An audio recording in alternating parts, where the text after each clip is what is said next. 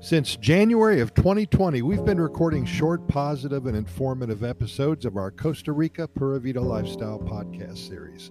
This episode represents number 1317.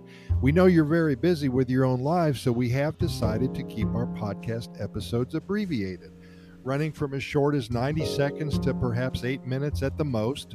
That way, you can fit in a few before you start your day, and then when you break for lunch, and right before you lay your head down on the pillow for a deservedly good night's sleep, you can listen to a couple more. Today, we're going to uh, include in our daily presentations a quick, always positive Costa Rica love story.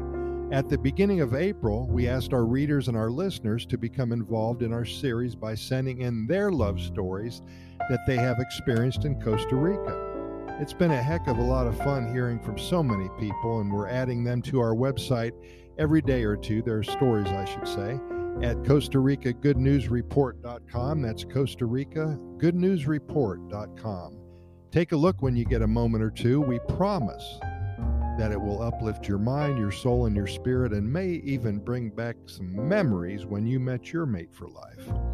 And if you did meet the love of your life here in Costa Rica, then by all means, send in your story via email at Costa Rica Good News at gmail.com. That's Costa Rica Good News at gmail.com.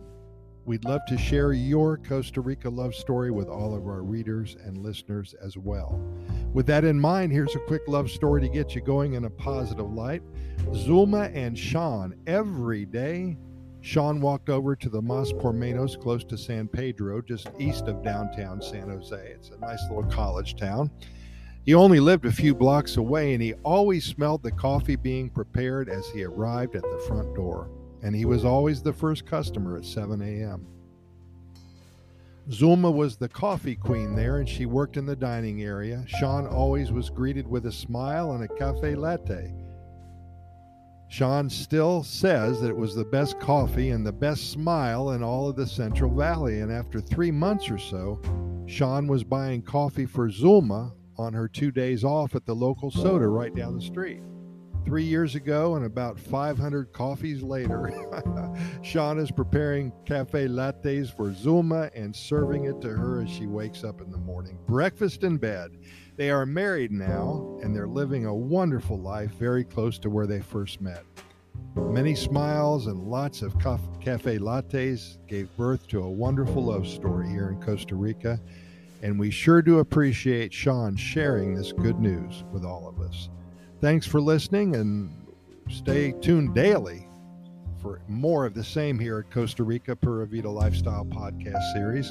In closing, we're found in all major podcast venues, including iHeartRadio and Spotify and Anchor FM, Podchaser, the Apple Podcast platforms, the Google Podcasts, and most all other venues as well. And we hope you have a wonderful day. We'll see you tomorrow for sure, same time.